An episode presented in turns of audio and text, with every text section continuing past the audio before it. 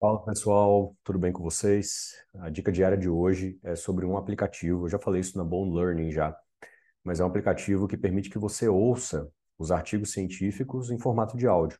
Ele se chama listening.io ou listening.io. Tá?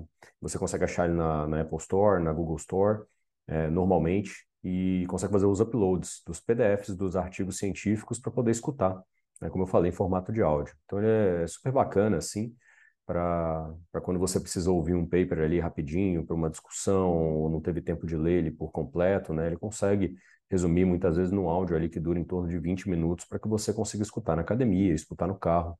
Então é uma, uma boa saída, principalmente para aqueles papers que você gostaria de saber os resultados, mas não, às vezes não quer se aprofundar tanto ali, né? Porque, claro, como você não visualiza as tabelas, não visualiza as figuras, Obviamente, o entendimento do paper ele não é de 100%, tá? mas dá para você filtrar alguns papers que você gostaria de saber se são realmente bons ou não para depois você ler, ou dá para você pegar também a principal ideia do paper e trazer eventualmente para sua prática e depois dar uma olhadinha nas tabelas, nas figuras.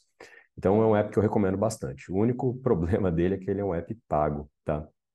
Porém, ah, como eu falei, questão de prioridades, né?